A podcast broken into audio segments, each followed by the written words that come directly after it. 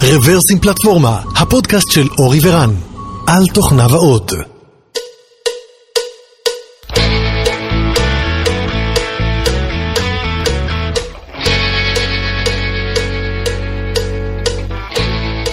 שלום וברוכים הבאים לפודקאסט מספר ארבע מאות עשרים וארבע של Reversing Platforma. יצא אה, מספר פלינדרום, איזה מגניב.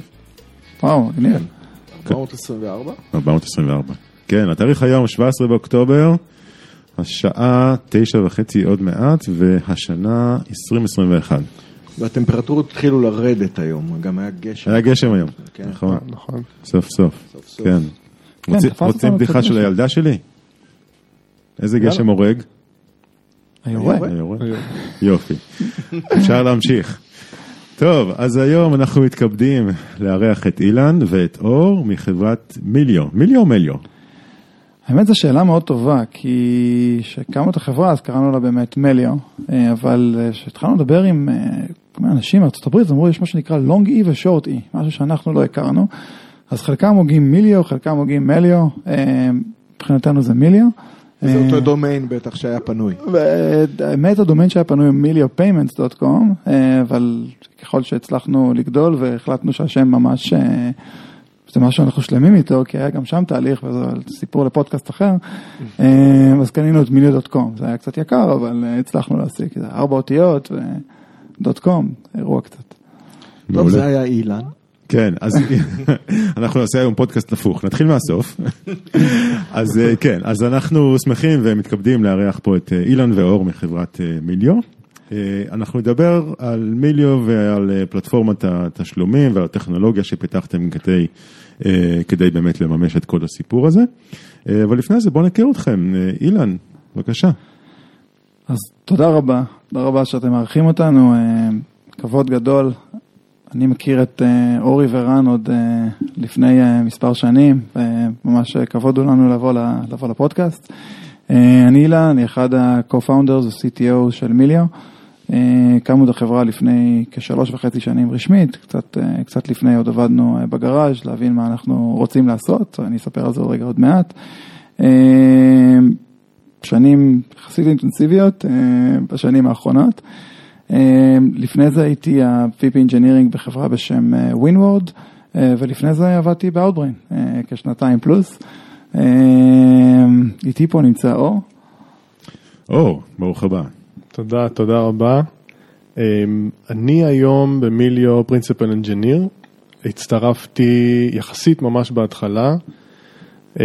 זה היה, לפני זה הייתי co-founder בסטארט-אפ אחר, לפני זה הייתי יועץ באיזושהי חברת, נקרא לזה, בוטיק דב-אופס קטן כזה שנקרא Few Bytes, ואחרי שעזבתי את הסטארט-אפ שלי בתור co-founder, שהייתי co-founder ממש לא טוב, מישהו שידך ביני לבין אילן, והאמת שממש בשיחות הראשונות עם, עם הפאונדרים של מיליו, זה פשוט, אני יכול להגיד באופן אישי, זה היה כזה מעין אהבה ממבט ראשון, ממש עפתי עליהם עד הסוף, ואמרתי אני רוצה לעבוד פה, ו...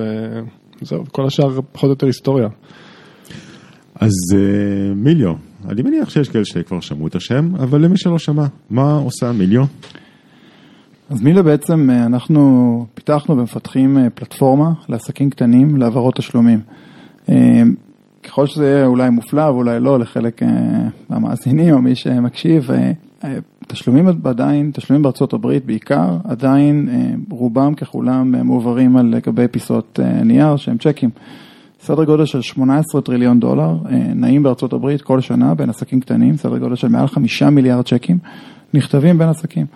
כשאנחנו בסדר גודל שראינו לפני כארבע שנים, אז אמרנו, רגע, זה לא הגיוני. בעולם שהפכות הדיגיטל, הפיימנטס, הדיגיטל פיימנטס בעצם קוראים בין חברים, כלומר היום להעביר כסף בין... בין friends and family קורה היום בצורה מאוד פשוטה, יש הרבה מאוד אפליקציות שאתה יכול להעביר כסף בצורה סופר קלה. אם אתה עכשיו היום בתור קונסיומר שרוצה לעשות check-out באונליין, כלומר התהליך הוא מאוד מאוד מתקדם בכל עולם האי-קומרס, אתה יכול לעשות check-out עם Stripe, עם כרטיסי אשראי, או עם Affirm, או עם Klarna, או עם כל בעצם שיטת check-out אחרת. עדיין תשלומי ספקים, רובם ככולם, עוברים בעצם על גבי פיסות נייר, על צ'קים, העברות בנקאיות דרך כלים שהם מחוץ בעצם לכלי מערכת, בעיקר כלי הבנקים. אפילו קרנות הון סיכון אומרות, I'll write you a check. I write you a check, yes. ויותר מזה, גם, גם, לא יודע איך, גם אנחנו היום כמיליו, אנחנו כותבים צ'קים. אנחנו בעצם, יש לנו ספקים שרוצים לקבל רק צ'קים. והבעיה הזאת הייתה נראית לנו מאוד, מאוד מעניינת או מאוד מאתגרת. כי אמרנו, איך זה יכול להיות בעולם שבעצם payments עוברים ושיפטים לדיגיטל בצורה מאוד מסיבית. עדיין עולם ה-supplier payments נמצא על גבי, על גבי פיסות נייר. איזה סוגי עסקים אנחנו מדברים? זאת אומרת, מספרות, וטרינרים? אז אנחנו מדברים כמעט על כל סוגי העסקים, זאת אומרת, זה יכול להיות, כמו שאמרת, מספרות, וטרינרים, מסעדות, דוקטור אופיסס למיניהם, פרופשיונל סרוויסס, צלמים. גולדמן זאקס. גולדמן זאקס, כאילו גם הגדולים. ועכשיו, באמת לחברות כמו נייקי או פורצ'ן חמש מאות, יש כלים היום לעשות גם פורקיומנט וגם פיימנטס, אבל כשאתה הולך לעסק הקטן, מה שאנחנו קוראים לו owner operating business, ובעל העסק בעצם היום אין לו כלי שמתאים כדי לנהל בעצם תשלומי ספקים שלו. ומה שמאפיין בעצם את אותם עסקים זה שאין להם, אין להם היום איזה bookkeepers או איזשהו accounts payable expert שעושה עבורם את ה-payments. אנחנו היום במיליו או אצלכם ב-Outbrain, בעצם יש, יש finance department שבעצם מתעסקים ב-accounts payable. אבל אם אני עסק קטן, אם אני בעל מסעדה שיש לי חמישה, עשרה עובדים, בדרך כלל מי שעושה את הפיימנט זה אני או איזשהו trusted employee.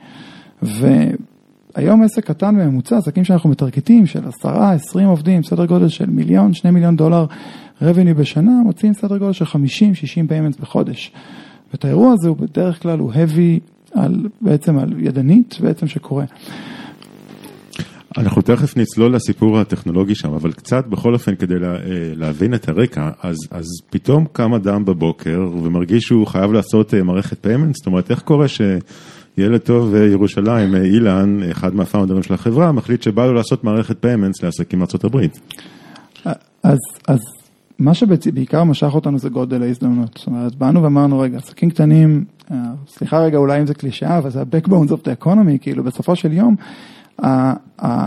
הדרך שהם מתנהלים, גם ברמת האופרציה של הצליט התשלומים, וגם באופרציה גם גוררת, או חוסר אופרציה, אופרציה לא יעילה, גורמת בעצם לניהול תזרימי מאוד לא טוב עבור עסק. עסקים קטנים, אתה מסתכל על הסיבות בעצם שעסקים נסגרים, לרוב, אז חלקם נותנים שירות לא טוב, או מוצר לא טוב, אבל הרבה מאוד פעמים זה נובע בגלל שהם לא יודעים לנהל נכון את האירוע התזרימי, את הקשפלו. ו... הרבה פעמים זה קורה בגלל היעדר אה, יכולת אופרטיבית והבנה בעצם של מה צריך להוציא היום, מה אפשר להוציא מחר, ומה אפשר לנהל בצורה יותר חכמה. באמת מה שהדליק אותנו, מה שבעצם גרם לנו זה להגיד איך אנחנו יכולים לעזור לעסקים קטנים, על ידי זה שבעצם נוכל לקחת את עולם הפיימנט שלהם לעולם הדיגיטל, ולנהל בעיקר עם קשפלו, לנהל את הקשפלו שלהם. אוקיי, okay, אז אני לא מבין גדול בעולם הפייננס, אבל אני כאן יודע שיש כמה חברות ויש כמה ספקי תשלומים גדולים, הזכרת אני חושב מקודם את סטרייפ ויש עוד כמה גדולים אחרים. שנעים בין ה-סי אר אם לניהול הכספי, ה-סי אר אם זה יותר ללקוחות, אבל לצד הלקוח, אבל... כן, אז, אז נשים רגע את הסיפור העסקי בצד, אני מניח שיש סיבה למה סטרייפ לא מתאים להם. אבל אתם גם החלטתם לייצר מערכת אה, תשלומים פנימית, זאת אומרת, לנהל את הכל אה, אצלכם. אה, למה לעשות את זה, ולמה לא להשתמש באיזשהו צד שלישי, באיזשהו בנק, בסטרייפ, או כל דבר אחר כזה? אז, אז אני, לפני שאני אענה על השאלה הזאת, אני, אני אקח רגע צעד אחורה. הסיבה בעצם היום שהעסקים בעיקר אה, מתנהלים, בעצם אה, תשלומי ספקים בעיקר עם צ'קים, זה בגלל ה... חוסר הסכמה לרוב הבסיסי בין איך שצד אחד רוצה לשלם, וצד השני בעצם רוצה לקבל את הכסף. היום בעצם שאני הולך ועושה צ'קאוט באונליין, ויש שם בעצם איזשהו צ'קאוט with Stripe, אני יכול לשלם בכרטיס אשראי, וצד השני יקבל את זה לחשבון הבנק שלו. בעצם יש איזשהו נדלן, יש איזה point of sale, שבעצם אני יכול לסלוק את כרטיס האשראי שלי, ובעצם אני אקבל, והצד השני יקבל את הכסף. בעולם ה-בי טו בי, לרוב הטרנזקציות, או החלק הארי של הטרנזקציות, קוראים בעצם מה שנקרא או טי סי, over the counter. אין בעצם היום איזשהו point of sale, לא לרכישה ולא לתשלום. וה-point of sale שבעצם קיים זה ה-invoice. שאני מזמין לדוגמה מהספק דגים שלי, עשרה קילו סלמון למסעדה, אני מקבל יחד עם הדגים, אני מקבל בעצם invoice. ששם בעצם אני אמור לשלם את התשלום עבור הדגים באיזשהו net terms. עכשיו, אני ספק דגים שכבר קיים בשוק כבר עשרים שנה, ואני עכשיו מקבל ממאות לקוחות כסף, ובאיזשהו מקום, אני לא בהכרח עכשיו רוצה לתמוך בעוד שיטת תשלום, כי כל תהליך הפייננס שבניתי, כל תהליך הריקונסיליישן שבניתי, בעצם בנוי מעל צ'קים. מעל צ'קים שמגיעים אליי, ואני יודע בעצם איך הכסף מגיע, ואחרי זה לקשור אותו לחשבונית המתאימה. אבל אותה מסעדה שהיא נפתחה עכשיו, מסעדה חדשה, לא בהכרח רוצה לשלם בצ'קים. Mm-hmm. רוצה לשלם בכרטיס אשראי, רוצה לשלם בעברה בנקאית, אבל שני הצדדים לא מסכימים על אמצעי התשלום. ולכן יורדים למכנה המשותף הכי נמוך, שזה הצ'קים? בול. ולכן מגיעים בדיוק למכנה המשותף הנמוך ביותר, שזה הצ'קים. כי צ'ק הוא אירוע שהוא מתקבל בכל מקום, הוא אירוע שהוא ג'וקר, ואתה יכול בעצם לתת אותו, ובעצם איזשהו סוג של... זאת זה נייר, אולי אפשר לטוף עם זה דגים. טוב, יש יותר נמוך, יש קש, אבל שם עוד לא ירדו. יש מטבעות זהב. זה הרבה יותר נייר. הרבה יותר נייר. אז בעצם אתם החלטתם שאתם בונים איזשהו טרנספיילר, נכון? משהו שמתרגם דיגיטלי לנייר, נייר לדיגיטלי, או כל תרגומים אחרים שקיימים. בדיוק, והשאלה באמת למה בנינו בעצם payment infrastructure, כי כדי בעצם להגיע למצב שאנחנו בעצם נוכל לבוא ולשרת אותם עסקים, היינו צריכים לייצר איזשהו חוסר תלות בין שני צדדים, decoupling בעצם בין המשלם למקבל. ובנינו בעצם payment infrastructure חדש, מעל, היום כבר מעל שלושה בנקים, Evolve Bank and Trust, Silicon Valley Bank ו-ג'יי פי Morgan Chase, ובעצם בנינו יכולת לבוא ולסלוק כסף מהמשלם בכל, בכל דרך שנרצה. זה יכול להיות כרטיס אשראי, זה יכול להיות דביט קארד, זה יכול להיות בנק, זה יכול להיות פייפל, זה יכול להיות אפל פיי. אנחנו יכולים בעצם לסלוק כסף בכל דרך אפשרית, ולהוציא אותו לצד השני בכל דרך שהצד השני יחפוץ בו, ובעצם יצרנו בעצם ניתוק בין שני הצדדים. מה שנותן לנו בעצם היום המון כוח לבוא לעסק, לבוא למסעדה, לבוא לאיזשהו צלם או מספרה או כל דבר או כל מקום אחר, ולהגיד לו, אוקיי, לא משנה עכשיו, אתה לא צריך לשכנע את הצד השני איך לקבל את הכסף, תן להם באיזה דרך שהם יחפצו בו, ואתה בעצם תשלם איך שאתה רוצה. יש כאילו גם את הדרך של מיילו, את ה... לא יודע, אם זה כרטיס, כרטיס או סוג של ביט כזה, אפליקציה, שהיא אפליקציה צליקה, שאם היא מתאימה לשני הצדדים מה טוב, אבל אתה יכול גם דרכה. לקבל ול... אז הדרך שאנחנו בעצם היום...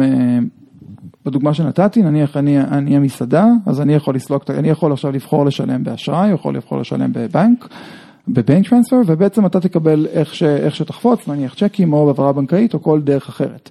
עכשיו, אנחנו כן מייצרים, עכשיו אנחנו נייצר בעצם איזשהו סוג, אם אני, אם אני מבין נכון את השאלה שלך, מן וולט, שבעצם אפשר, ברגע ששני הצדדים בנטוורק, אז בעצם נוכל להעביר כסף שהוא בעצם וולט, שכל אחד יוכל להשתמש בו בעצם בנטוורק עצמו. עכשיו, אחד הדברים הנוספים שבעצם יצרנו בפיימנט אינפרסטרקצ'ר הזה, זה בעצם שלהבדיל ממערכות כמו, כמו ביט או פפר או בארצות הברית ונמו או פייפל, ששני הצדדים צריכים להיות בנטוורק על, ידי, על מנת שבעצם צד אחד יוכל לשלם לצד השני, אנחנו, אנחנו בעצם יצרנו יכולת של מה שאנחנו קוראים לו open network, רק צד אחד צריך להיות ברשת על מנת הצד השני יקבל את הכסף. ועל ידי כך בעצם הורדנו את העומס ממי שכרגע משתמש בנו, כדי לשכנע שהצד השני ייכנס. כן. אז, אז אוקיי, אז החלטתם, הבנתם שאתם רוצים לייצר מערכת תשלומים, ונורא נורא גמישה שהיא אופן, ואתה יכול לשלם איך שאתה רוצה, אתה יכול לקבל את הכסף איך שאתה רוצה, אתה בא לאור, המתכנת המסכן, ואומר לו, אור, בוא תבנה לי כזה. איך מתחילים? מה, מה האתגרים פה? מה, איך בכלל מתחילים לבנות מערכת פיימנטס כזאת מאפס? אז אור מוציא לו חשבונית.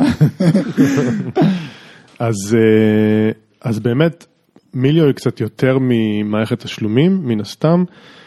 חלק גדול מאוד מהמערכת מבוסס על אינטרפייס ממש ממש נוח, בגלל שזה סמול ביזנס, בגלל שאין להם כל כך הרבה זמן להתעסק עכשיו עם איזשהו, איזושהי מערכת ביזנסית מורכבת שבדרך כלל פונה לעסקים. אז בגדול מה שאני הצעתי לאילן כשהתחלנו עם זה, אמרתי לו, אילן תשמע, אנחנו נמצאים עכשיו on the verge of serverless. יש לנו הזדמנות... לא לתחזק שרתים. יש לנו הזדמנות אה, ליהנות מהיתרונות. ואומר את זה אחד שתחזק הרבה שרתים, כמו שאמרת בא, באינטרו. בדיוק. אה, מה שאצלי בראש היה זה שאני אני לא רוצה יותר להגדיר אן טי פי יותר בחיים, לעולם. אה, אז אמרתי לאילן, בוא נעשה סרברלס. בוא נלך על זה, בוא נראה אם זה עובד לנו. ואילן זרם איתי, עשה לי בהתחלה פרצוף כזה של, אתה חושב, אתה בטוח? אבל אמרנו, יאללה, בוא נלך על זה. זה לא הייפ, זה לא כמו GraphQL, זה לא כמו Node.js שיעבור עוד מעט. בדיוק. כן. זה היה באמת, היה לו, היה לו ספקות קצת בהתחלה, ואמרתי לו, תשמע, עליי, אני, מה שלא יעבוד, אנחנו נסדר. ואז באמת בנינו את המערכת, את המערכת payments, נקרא זה, ה-payments processing שלנו בעצם רץ על serverless. האמת שקרוב, חלק מאוד גדול מהתשתית של מיליו רצה רק על serverless, רק על Lambda, ספציפית על Lambda. והמוטיבציה היא באמת, אני לא רוצה את הכאב הראש הזה של אן טי פי, או שיש גם סיבות ארכיטקטוניות אחרות? זה מאוד דיסט. זה מאוד סטרים אוריינטד, נכון? זה פרוססינג של סטרים של דאטה, וזה נשמע מתאים. אז, אז, אז נקודה מאוד מאוד חשובה מה שאמרת עכשיו. בסופו של יום, תשלומים רובם יוצאים או בעברות בנקאיות לצד אחד, או בעצם בצ'קים. עדיין אנחנו מוציאים צ'קים. מיליו מוציאה היום סדר גודל של מאות אלפי צ'קים כל חודש, כי עדיין הספקים רוצים לקבל צ'קים. תהליך קביעת התשלום באמת סטרים אוריינטד. כלומר, אני היום יכול להיכנס עכשיו למערכת, לבוא ולקבוע תשלום, תשלום אני קובע אותו לעכשיו, קובע אותו, למח... קובע אותו להיום, קובע אותו למחר, לעוד חודש, אבל בסופו של יום, כל התשלומים, או, או רוב התשלומים מתמקדים בעצם בנקודת זמן אחת. בסופו של יום, כדי להעביר כסף בעברה בנקאית או בצ'ק, זה דווקא batch oriented, כלומר, הכל מתנקז לנקודה, כי הבנקים בסוף עובדים בקאט-אופים. זאת אומרת, שאני רוצה להעביר כסף בנקודה A ל-B, בעצם יש קאט-אוף של הבנק. הקאט-אוף של הבנק הוא ב-אחת עשרה או שתים עשרה סנטרל טיים ארצות הברית, ואז בעצם בנקודה הזאת אנחנו לוקחים את כל התשלומים שנקבעו להיום, או נקבעו למועד שבעצם אנחנו רוצים, ובעצם מוציאים אותם. מה שאומר שהמערכת באמת מקבלת איבנטים, או מקבלת בעצם פקודות בסטרים, אבל בסופו של יום מתנקזת לנקודה אחת, שצריכים לעלות את אותו קובץ, אותו לג'ר לבנק, כדי לבצע בעצם את השלומים השונים, או להוציא צ'קים, או... התכוונתי ש... אופי הטרנזקציות האלה, הם, הם, זה, זה אופי ש, שהוא לא מצריך סטייט כמעט. נכון. נכון. אז, אז באמת, אני מוכרח להודות שבהתחלה המוטיבציה הייתה מאוד מאוד, בוא ננהל כמה שפחות. ולאט לאט עם הזמן, האמת שדי מהר ראינו שזה משחק לטובתנו בעוד מקרים, כי יש לנו את הצד, צריך להבין כאילו שהשוק הזה הוא נורא נוח, כי... במובנים מסוימים הוא מאוד נוח ומאוד נקרא לזה פריבילגי לנו כביזנס, כי מדובר בעסקים, אז הם עובדים nine to five, זה רוב העומס שיש לנו במערכת, הם לא עובדים בשבת, הם לא עובדים בראשון, הבנקים לא עובדים בשבת ולא עובדים בראשון, אז אנחנו לא עושים פרוססינג בימים האלו, יש לנו פריבילגיה מאוד גדולה להפעיל את המערכת רק בזמנים מסוימים, וגם בתוך אותם ימים בשעות מסוימות. אילו זה רק היה בשלון ישראל, זה עוד היה אידיאלי. כן, זה היה מושלם. אז במובן הזה, serverless מאוד עזר לנו, כי אם ניקח רגע רק את ה-payments processing, תשעים אחוז מהיום, אפס, לא קורה שום דבר. אולי יש כל מיני management ולוגיסטיק טאסקס כאלו שרצים ברקע, אבל חוץ מזה, כלום. ואז בטריגר מסוים ביום, המערכת מתחילה לעבוד, עושה את כל הפרוססינג שהיא צריכה לעשות, חוזרת לישון. זה מזכיר לי קצת את ה... ברמזור, שהוא מלמד ריקוד את הרואה חשבון במשרד רואה חשבון.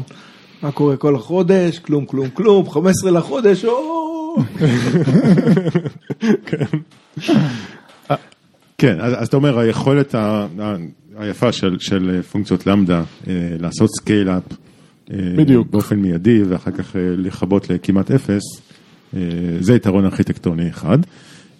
דרך אגב, לגבי הסטייט שהזכרנו מפה, אז לפחות הדרך שבה אני מדמיין, דווקא בפיימנטס אני מנחש שקיים הרבה מאוד סטייט, רק שהוא תמיד צריך להיות פרסיסטד, זאת אומרת, הוא אף פעם לא in memory, כי אסור לאבד אותו. אז, אז אולי זה, זאת אומרת, אולי זה לא נכון להגיד שלא קיים סטייט, אבל הסטייט הוא תמיד, תמיד חייב להיות פרסיסטנט. אז נכון, הסטייט במקרה שלנו, אנחנו, מה נגיד, אנחנו לא serverless קלאסי, אולי נקרא לזה, הסטייט שלנו יושב על דאטאבייס, טרנזקציוני, הטרנזקציות שלנו הן בתוך הלמדה עצמה, מן הסתם חלק מהפרוססינג של מה שהלמדה עושה, וחלק ממה שאנחנו עושים מול העבודה מול הבנקים, זה בעצם חלק מהטרנזקציה שקורית מול הדאטאבייס. זאת אומרת, אנחנו מתייחסים ללמדה כאל וולטאי לחלוטין, שאם היא תיפול לא יקרה כלום, מבחינת לא יזוז כסף לשום מקום, והסטייט עצמו באמת נשאר בדאטאבייס הזה. כן. איך נראים ה-איי פי איי מול אותם בנקים? זאת אומרת, אני זוכר פעם האחרונה שעשיתי איזשהו פיימנט, זה היה איזשהו קורבס ועתי עם פרל וכאלה דברים. מה, מה המצב היום? אז באמת, תשלומים מול בנקים, זה סיפור שלם לגמרי שאפשר לספר עליו. אני אתן רגע את הראשי תיבות, A C H, זה אוטומטיק קלירינג האוס, שזה בעצם אוטומציה למשהו אנטיקה שנקרא קלירינג האוס, ושום דבר שם אוטומטי. והאוטומציה, תראה רגע, האוטומציה, כאילו, אני אתן שתי אנקדוטות, אבל בגדול זה קובץ עם המון רקורדס בפנים, אתה שם אותו באיזשהו סרבר בצד השני של העולם, וזה חור שחור. אין תשוב, זה לא מודל של request response, יש ריספונס מסוים, אבל זה לא בדיוק אומר לך, אה, כן, אנחנו בדיוק העברנו את הכל. אתה יודע רק אחרי כמה ימים איזה מהרקורדס נכשלו, מה שלא נכשל, הצליח. זה, זה, זה בערך המודל, הפרוטוקול של הדבר הזה. כנראה. בדיוק, כנראה. עכשיו, תוך כדי שאנחנו עובדים, אתה אומר לעצמך, אוקיי, זה מודל שהוא, זאת אומרת, יש שם איזשהו מחשב שעובר על הרשומות, עובר עליהם אחד אחד, עושה להם את הפרוססינג, מעביר אותם הלאה, ומחזיר אלינו מה שנכשל, מה שלא נכשל. ואז גילינו שאחת הטרנזקציות שחזרה ונכשלה, אנחנו היינו איזשהו מטה-דאטה בפנים, שאנחנו שומרים כדי למפות את זה אחר כך לטרנזקציות פנימיות שלנו וכולי, ואצלנו נגיד זה התחיל T קטנה ואיזשהו מספר מאוד ארוך, וחזר לנו טרנזקציה שאנחנו לא מזהים. זיהינו אותה כי כשהסתכלנו בעין זה היה T גדולה ומספר מאוד ארוך. ואז הבנו שאיפשהו בצ'יין של הבנקים יש פשוט בן אדם שכנראה הקליט T, כאילו מחשב לא טועה בין T גדולה ל-T קטנה, זה שני דברים שונים לגמרי. על בן אדם שמקליט T באיזשהו אקסל או, או בתוך אימייל או משהו, כנראה התחלף לו פעם אחת לגדולה, ומשם זה נשאר גדול וחזר אלינו בחזרה עוד גדולה. זה היום שנשפך לו הקפה על השיפט. כן, משהו כזה, בדיוק. אז, אז המערכת הזאת היא כאילו סמי-אוטומטית, כי הדברים טריגרד בצורה אוטומטית, אבל יש שם הרבה מאוד עבודה אנושית, גם, גם השגיאות שחוזרות הרבה פעמים זה עבודה אנושית, כל מיני מיפויים שהם מסתכלים על ה... אונר של החשבון בנק זה שם, הם אשכרה ממפים את זה לשם, אם הם לא מוצאים את המספר, יש ממש הרבה מאוד תהליכים אנושיים, וזה, רוצה להגיד אולי, כאילו המערכת היא סוג של, האינפוטים שהיא מקבלת מהמכונה, אנחנו מתייחסים אליה גם כאל אינפוטים אנושיים, כדי לוודא שבאמת לא נפלנו גם במקרה הזה. אבל רגע, קודם אילן דיבר על זה שאתם מוציאים המון צ'קים, זה כאילו אשכרה שמדפסות שעושות נייר, אז גם כאן בעצם יש... הם סרברלס מפה עד הודעה חדשה, אבל מדפסות... חבל הזמן. יש כזה שירות של אמזון שמדפיס צ'קים, לא? א', נכון, יש שירות של אמזון שמדפיס צ'קים, אז אנחנו חושבים בשירותים של הבנקים שמדפיסים צ'קים. כמו שאור דיבר בעצם על קובץ של A C H, שזה קובץ מקודד, שולחים אותו בעצם כדי לעשות עברות בנקאיות, יש קובץ עם פורמט אחר, או האמת טיפה יותר מתקדם בג'ייסון, שבעצם מעלים לבנקים והם מוציאים צ'קים. ובעצם אנחנו נותנים פקודה לבנק, אתה צריך להעביר את זה עד שעה מסוימת את הקובץ עצמו, שאתה אומר להם, אוקיי, הנה הפרטים, ובצד השני יוצאים שמות פסות, הם מוציאים בעצם צ'קים, שעוברים דרך חסין המעטפות, יוצאים ל-U S P S, ומגיעים ליד שלהם. אני חייב להגיד שכאילו, נגיד גם ב-Outbrain, כשאנחנו עושים תשלומים לספקים, וזה הרבה מאוד ספקים, פעמיים בחודש, ואני, אנחנו עובדים עם איזושהי מערכת נוראית שנקראת מסאב, מכירים? אוקיי. אוקיי. ישראלית? מה? כן. זה מרכז סליקה בנקאי או משהו כזה. זה די מזכיר את המבנה של A C H באיזשהו מקום, מאנקדוטות ששמעתי. עכשיו, אני אישית מעדיף לחזור לצ'קים אחרי החוויה עם המסאב הזה, כאילו, מעלים שם איזה קובץ אקסל, זה אותו דבר כנראה. נורא. ממש ככה. זה יותר בטוח מלשלם ביטוח לעובדים, שגם זה בדרך כלל לא מגיע למקום שלנו. נכון, אבל יש שם גם, לפעמים מתחלפות להם, השמות שלה, זה מתחלף בצדדים, כי הכל בעברית, ואתה צריך לקרוא בתימנית, וזה... אז היום אתה מומחה ל-payments or, זאת אומרת, כאילו מה, את היום והלילה שלך אתה מבלה בפענוח של קבצים כאלה? אז אני, במרכאות למזלי, יש כבר צוות הרבה יותר גדול שמתעסק בזה, אני עשיתי איזו תקופה יחסית ארוכה, אני...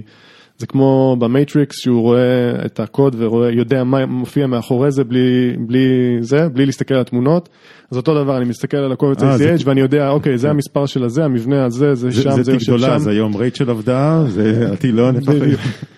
גם בצ'קים, אגב, זה מאוד מאוד, שוב, מן הסתם צ'קים זה תהליך אנושי, זה נשלח בדואר, זה הולך לאיבוד, יש שם גם הרבה דברים. לדוגמה, בהתחלה כשהתחלנו, שלחנו מעטפות בצבע הלא נכון. שלחנו מעטפות סגולות של צ'קים, של מיליו, סגול, hmm.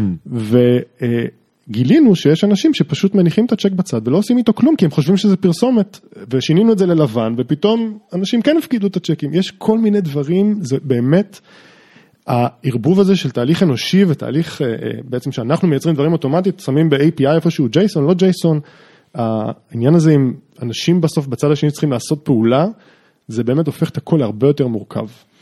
יש לי משהו שמעניין אותי, כי דיברת על זה שבאים, עושים תשלום, מקבלים מצד אחד, משלמים לצד שני, ואתה רגיל שהטרנזקציה, הטרנזקציה נסגרת, נכון? עכשיו, נסגרת זה אומר, אוקיי, הכסף עבר, אני יודע מה, אבל אנחנו, זה לא בדיוק ככה. אתה, הכסף לא עבר, אתה רק העברת את הקובץ לפרוססינג של, של מישהו אחר, או הצ'ק בדואר, זה, ואין איזון חוזר. אז אין איזון חוזר מיידי, זה נכון, וגם במקרים מסוימים, כמו שאור אמר, בבנק טרנספר, ב-איי סי אייץ', אז הפרוטוקול עובד בזה שהוא אומר, כל עוד לא חזרתי אליך, אז הכל בסדר, ואם חזרתי אליך עם שגיאה, אז הנה הדברים שנכשלו. אבל כן בנינו מערכת, כן בנינו מערכת, בסופו של דבר אנחנו מעבירים היום בקצבים של עשרות מיליארדים של דולרים בשנה, יש לנו עשרות אלפי לקוחות, ואנחנו חייבים שהכל יהיה מאוזן. ה-אס אל איי הוא מאוד מאוד חשוב, בסופו של יום אנחנו חייבים, לא יכולים להפסיד שדולר לא יגיע לצד אחד, או תשלום או שניים יפלו, כי בסופו של דבר מדובר על עסקים שלו, הכסף שלהם לא הגיע לספקים, וזה המון המון ריליישן שבעצם בין העסק לספק. ולכן בנינו מערכות שיושבות בעצם מחוץ לפיימנט פרוססינג, שבעצם בודקות שה... שהספרים מאוזנים. בעצם נכנסות לבנקים, לוקחות קבצים שאנחנו בעצם, שהם מחוץ לטרנזקשנס, של קבצים שמגיעים אלינו כדי לאזן את הספרים, כדי לראות בעצם שכל מה שאנחנו יצאנו, שאנחנו בעצם מתשאלים את הבנק, אנחנו מבינים, או כל מה שאנחנו, סליחה, שלחנו לבנק כהוראה, שאנחנו בעצם מתשאלים את הבנק, אנחנו מבינים שבאמת הבנק הוציא את זה.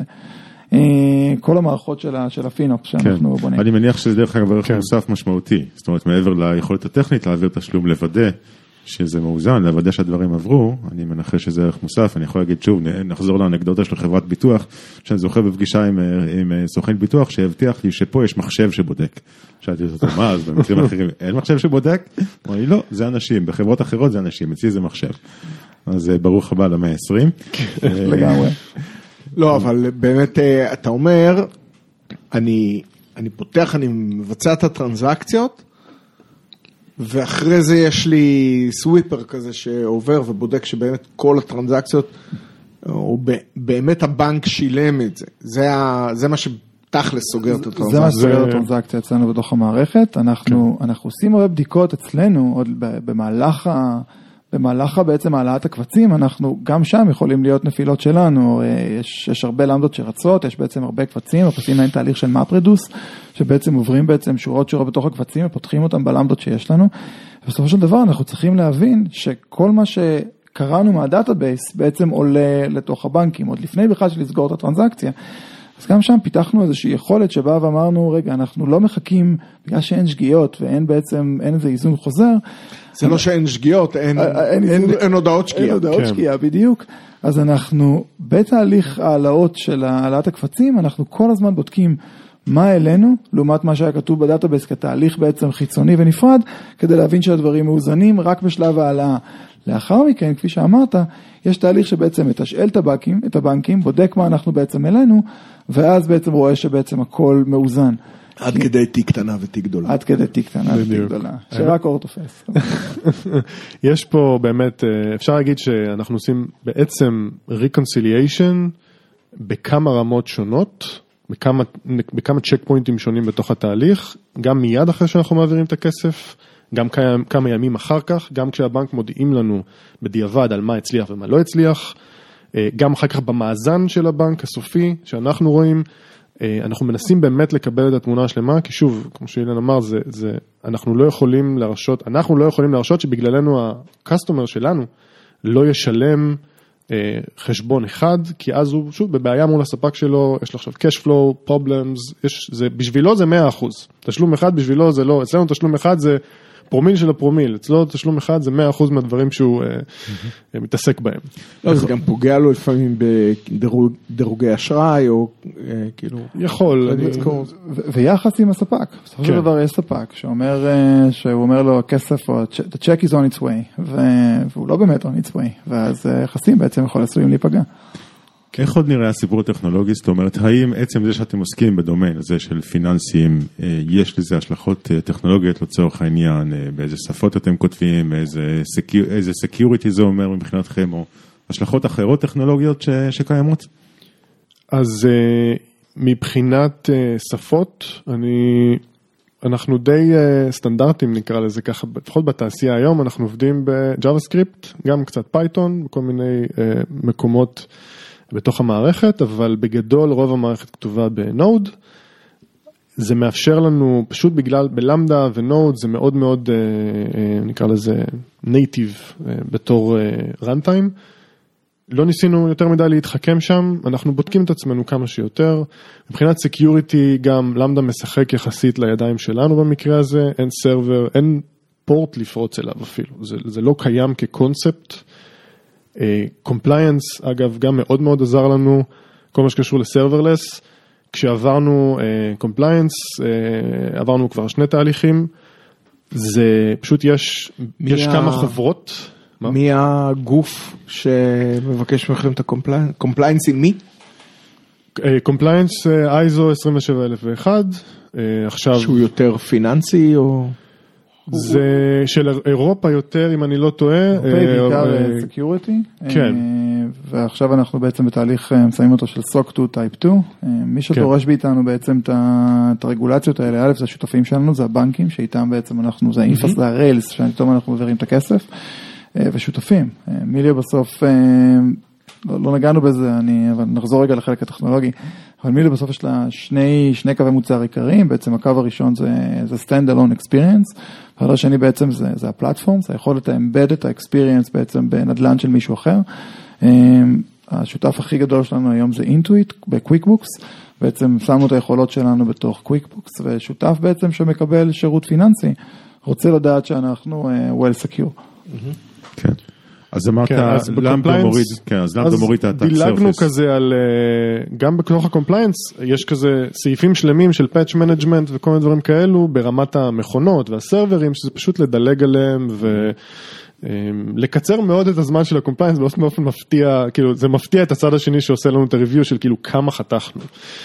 אז זה היה מאוד מאוד נוח בהקשר הזה. למרות שאתה יודע, אני מניח שהקומפליינס הזה יזוז עם הזמן ויתרגל, ויגלה שגם לצורך העניין בסרברלס, צריך פשוט לבדוק דברים אחרים.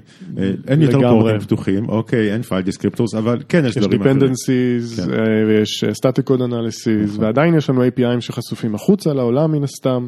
רק שהקומפליינס עוד לא הגיע לשם. אנחנו מנסים כמה שיותר לדאוג בעצמנו, כי שוב... הקומפליינס חשוב לנו בגלל שזה חשוב לפרטנרים שלנו, בגלל שזה חשוב לנראות, אבל אנחנו חשוב לנו גם שלא יקרה לנו שום דבר, ואנחנו נשמור בעצם על כל הלקוחות שלנו, אז יש לזה גם את האספקט שלנו, אנחנו מרגישים מספיק אחריות כדי לעשות את זה.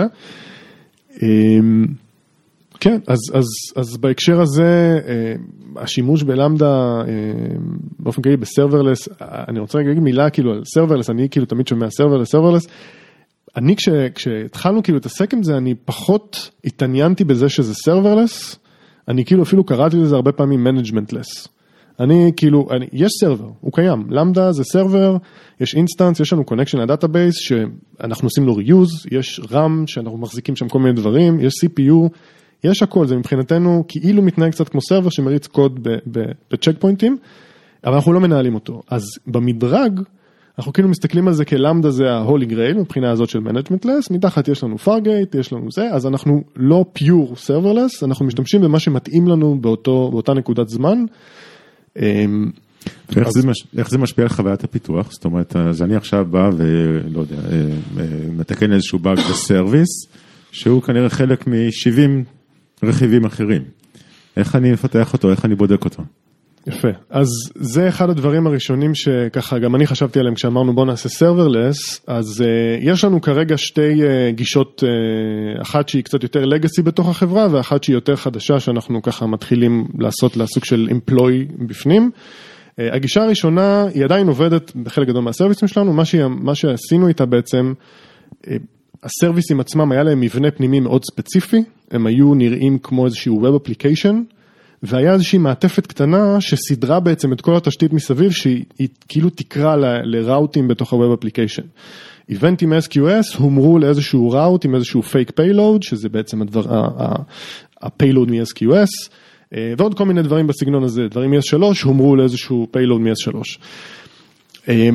ואז מאפשר לנו בעצם להריץ את הדבר הזה בתוך למדה כרגיל, עם איבנטים וליסנרס והכל. ובקומית אתה מייצר איזשהו קונטיינר שעוטף את זה. אפילו לא קונטיינר. הלכנו ממש npm start, פשוט מה שהיה, היו פשוט, בכל פרויקט היה בעצם שני סקריפטים, אחד שמתאים ללמדה והשני שהוא סרבר עם איזשהו מעטפת. כשמפתחים עבדו לוקלית, אז בעצם הם, הסרוויס שלהם דיבר ישירות עם הקלאוד. לא עבדנו עם RabbitMQ לוקלית ו-אס קיו אס בקלאוד, עם Dynamo די בי בקלאוד ועם Redis לוקלית, פשוט הכל, לכל דבלופר יש תשתית שלמה, שלד כזה של התשתית, בלי הקומפיוט, הוא פשוט בוחר איזשהו סרוויס הוא רוצה, npm start, זה מתחיל לנגן מול התשתית, מול ה-אס קיו אס הרלוונטי, מול ה-Dynamo די בי הרלוונטי, ה-אר די אס במקרה הזה מה-אס קיו אל היה פשוט עדיין לוקלית, אז זאת הייתה הגישה הראשונה, זה עבד יחסית טוב, רצנו עם זה יחסית הרבה זמן, עכשיו אנחנו נהיינו קצת יותר פאוורהאוס של למדה, ואנחנו עוברים כזה לגישה שהיא קצת שונה, אנחנו עובדים עם סאם היום, סאם זה המתחרה סרברלס של, כאילו סרברלס דוט קום בעצם של איי דאבליו אס. הרעיון הוא בעצם שהוא מייצר לנו Cloud Formation Templates, אנחנו עושים לזה deployments כחבילה שלמה, כסטק שלם.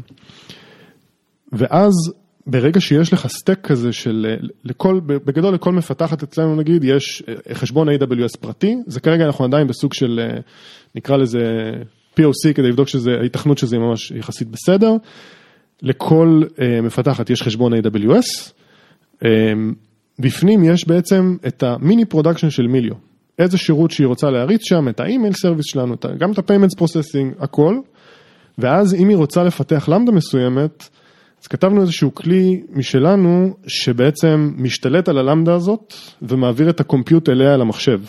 ואז היא יכולה לעשות ברייק פוינטס לוקלית, זה רץ ממש על המחשב.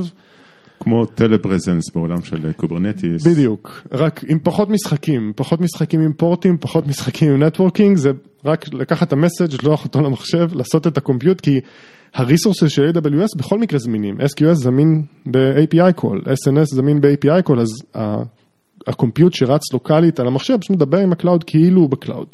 אז הטלפרזנס במובן הזה רק להעביר את המסג'ינג למקום הנכון, נקרא לזה בנטוורק הגלובלי העולמי, למחשב הספציפי שנמצא כרגע.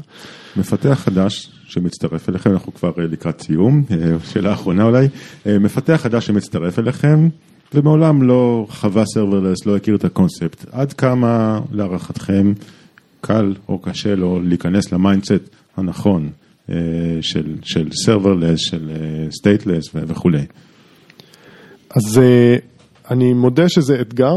אני, אנחנו ככה מנסים בתקופת אונבורדינג של המפתחים והמפתחות, אנחנו מנסים להכניס את זה למיינדסט הזה של אנחנו חיים על למדה, עם האתגרים, מה שיבוא אנחנו נתמודד איתו, ובגדול, אנחנו כבר הגענו למצב שיש הרבה מאוד engineers שכבר עובדים עם זה, אז ברגע שמישהו מצטרף, אז יש את, נקרא לזה, את התמיכה, האקוסיסטם הפנימי של החברה שיודע לעזור, אני יכול להגיד שהחבר'ה של ה-Payments Processing מדהימים בקטע הזה, הם ממש אימצו את זה לגמרי, והם הולכים עם זה עד הסוף, וגם עם ה-pitfalls ועם ה-challenges שיש על זה, הם, הם הולכים עם זה, ורצינו עם זה קדימה ממש יפה. רציתי לגעת דווקא בנקודה, בהקשר של סרברלס, אם יש לנו זמן, כן. בהקשר של פרייסינג. Mm-hmm. יש איזושהי מנטרה כזאת, שסרברלס הרבה יותר יקר, בגלל שזה בעצם שירות פרימיום להריץ פונקציה אחת בודדת. אנחנו, מה שנקרא, מוצאים, בהשאלה מאנגלית, אנחנו מוצאים את זה יחסית, נקרא לזה, אם לא יותר זול, פשוט מקביל לדברים אחרים. יש לזה כמה סיבות, מן הסתם, אחת הסיבות העיקריות, שזה פשוט אנחנו, אם לא הרצנו, אנחנו לא משלמים, אבל באיזשהו מקום... אין דבר כזה להשאיר אינסטנס באוויר. בדיוק, אין אינסטנס באוויר. כשהוא כן באוויר זה יקר יותר, אבל רוב הזמן אצלנו הוא לא באוויר. ובוא נגיד, לא רוב הזמן, אני מגזים את זה כן, אבל הרבה מאוד, חלק גדול מה, מהחודש הוא לא באוויר, ויש פיצ'ר מאוד נחמד בהקשר הזה, שמאוד, יחסית מאוד קל לנו לעשות מה שנקרא Unit Economics. כי בעצם כל פרוססינג אצלנו, אנחנו יודעים כמה הוא עולה. אנחנו יכולים לעשות איזשהו חישוב גס, ולדעת כמה בעצם לתרגם, ממש לחשבונית איי דאבליו אס, לתרגם כמה עולה הפעילות העסקית, ואפילו לתת תחזיות על סמך זה. זה יתרון מאוד גדול בשבילנו. מחזיר אותי לשאלה שמחכה, מההתחלה, מה המודל העסקי? זאת אומרת, אתם פר טרנזקציה, אתם... מוכרים פרסומות, מה הבעיה? כן, recommendation, לא. למי לבסוף... בסופו של דבר, במערכת שלנו יש שני סוגים של טרנזקשן. יש את מה שקוראים לו ה-basic transaction, ה-fundamental, להעביר A C H ל-A C H או A C H ל-check, והתשלומים האלה הם חינם. בעצם הם engagement flywheel עבור העסק, ועבורנו בעצם שהעסק ישתמש בנו.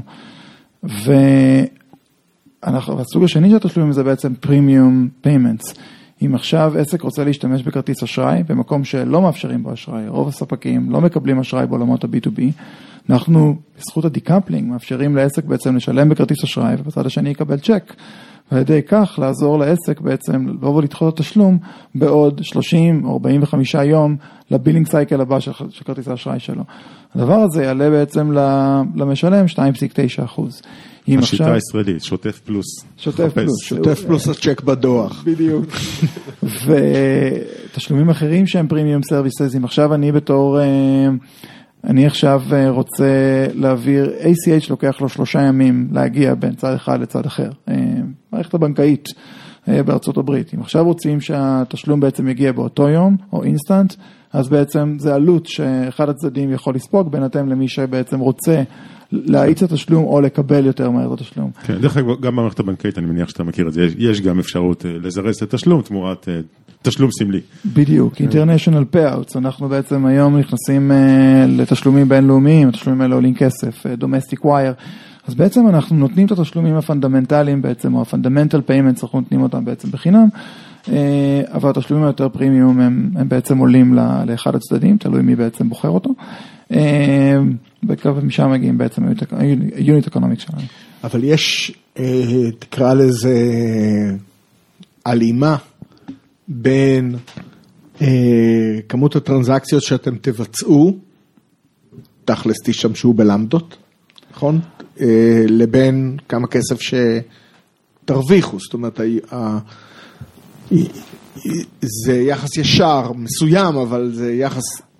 זה לגמרי ככה, בעצם. בסופו של יום אנחנו, שאנחנו בעצם מודדים, אנחנו מסתכלים בעצם על סך כל הווליום, בעצם, שמיליו הוציאה באותו יום או באותו חודש, וכמה ביפסים מהווליום הזה הוא בעצם ווליום שמיליו בעצם קיבלה עליו רבניו. ויש לנו איזשהו יעד שאנחנו באים ואומרים, רגע, מה היחס, אם מסתכלים נניח על, על צ'קאוט באונליין, אז בואו נניח צ'קאוט בסטרייפ. אז בסופו של יום, שסטרייפ מסתכלת על, על מאה אחוז מה, מהטרנזקשן, בעצם הם מרוויחים רבניו כזה או אחר, שתיים נקודה חמש אחוז או whatever. אז במילה זה עובד קצת אחרת, בגלל שיש בלנד, יש בלנד של תשלומים בעצם שהם חינם, תשלומים בעצם שהם עולים, או בעצם מיליון מקבלת עליהם רבניו, כשמסתכלים על הכל, אז יש לנו איזשהו יעד של כמה ביפסים בעצם, מסך כל ה-T P V, הוא בעצם רווח או רבניו למיליון. תרגם לשנייה, ביפס זה? זה בעצם האחוזים, האחוזים ש... okay. שבעצם עליהם אנחנו מקבלים. אחוזי הרווח. אחוזי הרווח, אחוזי הרבניו. וזה בעצם איזשהו יעד שאנחנו מסתכלים עליו כל הזמן, ויש הלימה, בדיוק כפי שאמרת, אורי, זה בעצם שאנחנו רואים שעסק משתמש בנו יותר, או בעצם מבצע יותר תשלומים, אז כמות הפרימיום פיימנט שבעצם היחסית שקורית שם היא בעצם עולה.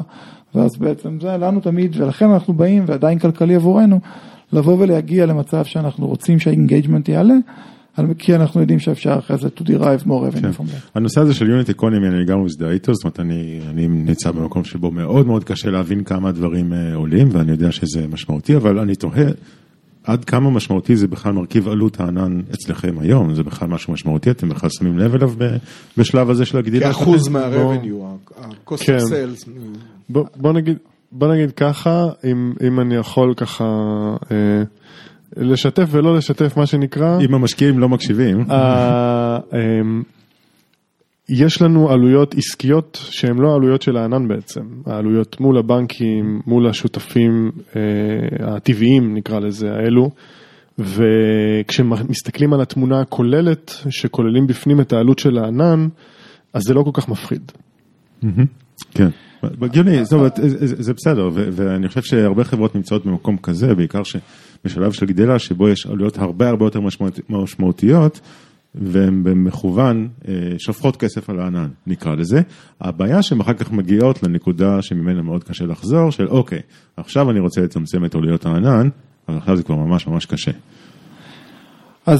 אז אני איתך כן, זה, זה שיקול מאוד, זה שיקול שעובר לנו גם. אנחנו בסופו של יום שאמרנו שאנחנו רוצים להיות managementless, או אנחנו מעדיפים להתרכז בקור ביזנס. מיליו חברה שגדלה, גדלה וגדלה מאוד מהר. בשנה האחרונה הגדלנו את נפח הפעילות ב-חמשת אלפים אחוז. כאילו, הקוביד, באמת, הקורונה, נתנה בוסט מאוד מאוד גדול לעסקים להיפטר ממשהו פיזי, או מלפגוש אחד השני כדי בעצם לבצע תשלומים, ובעצם עברו לתשלומי אונליין. דרך אגב, ה-Serverless או הלמדות בעצם עזרו לנו to scale out בצורה מאוד טובה. מראש בנינו את המערכת שנוכל to scale out בצורה, בצורה בעצם טובה, וזה בעצם עזר לנו בגדילה הבאמת מאוד מהירה שקרתה לנו. אבל, אבל לנקודה שלך כן, אנחנו הרבה יותר מפקסים ביכולת שלנו להגדיל את הביזנס, מאשר ללכת ולהבין איך אנחנו נחסוך בעלויות עיבוד. אבל עושים ו... הכנה למזגן. אבל זאת אומרת, מתישהו תתקינו את המזגן הזה? לגמרי, וחברות פיימנטס זה נהוג להבין בעצם כמה עולה תשלום. כשאני מסתכל שנייה רגע על, על מיליו הוציאה, לא יודע, מיליו בעצם ביצעה מיליונים של טרנזקציות, בעצם מה העלות הכוללת שלי מתהליך העיבוד, עלויות שותפים, בעצם פר טרנזקשן, והיכולת לחשב את זה, יכולת שמאוד חשובה, כי אחרת להבין את הביזנס to scale. כן. אז הזכרנו שאתם גדלים, לא אמרתם איפה אתם גרים, איפה המשרד? אז המשרד שלנו אה, נמצא ב- בתל אביב, אה, ברחוב ארבעה, במגדלי ארבעה, אה, מאוד נגיש, אה, מבחינת אה, קרוב לרכבת, אה, מאוד נגיש למי שנמצא מחוץ לתל אביב, נגיש למי שנמצא בתוך תל אביב, אה, משרדים מאוד יפים, אנחנו נשנים שם על שתי קומות אה, וגדלים. אה, מה אתם מחפשים היום? היום האנג'ינירינג במיליו הוא כ-שמונים אנשים, בעצם נמצאים בארבע קבוצות, אנחנו רוצים להכפיל את גודל האנג'ינירס, את קבוצת האנג'ינירינג בשנה הקרובה, מחפשים קצת הכל מהכל, מחפשים פול סטאק אנג'יניר, יותר לצוותים שהם פרודקט פייסינג, שמתעסקים בחוויה, לא דיברנו על זה הרבה היום, אבל יש חוויה, אחד הדברים שמיליו בעצם, אור הזכיר את זה בקצת, אבל דיברנו בעיקר על הפיימנט פרוססינג, אבל בסופו של יום אנחנו מוכרים חוויה, חוויה שתהיה מאוד נוחה ופשוטה לבעל עסק קטן בעצם לנהל את התשלומים שלו. אז יש צוותים של פרודקט פייסינג שמחפשים בעיקר פול סטאק אנג'יניר, מחפשים דאטה סיינס, מילי עושה את כל הריסק של הפיימנט, ריסק לא קיים בעולמות ה-בי טו בי, משהו שהוא off the shelf, אז היינו צריכים לפתח את המודלים בעצמנו, אז אנשי גם ביג דאטה אינג'ינירס וגם דאטה סיינס לקבוצות של הריסק והדאטה, ובקאנד אינג'ינירס לפיימנט פרוססינג שדיברנו עליו עכשיו. יופי, אז שיהיה בהצלחה. תודה רבה. תודה רבה על הביקור. תודה רבה. הצ'ק בדוח. הצ'ק בדוח. תודה רבה שלחתם אותנו. תודה. בשמחה.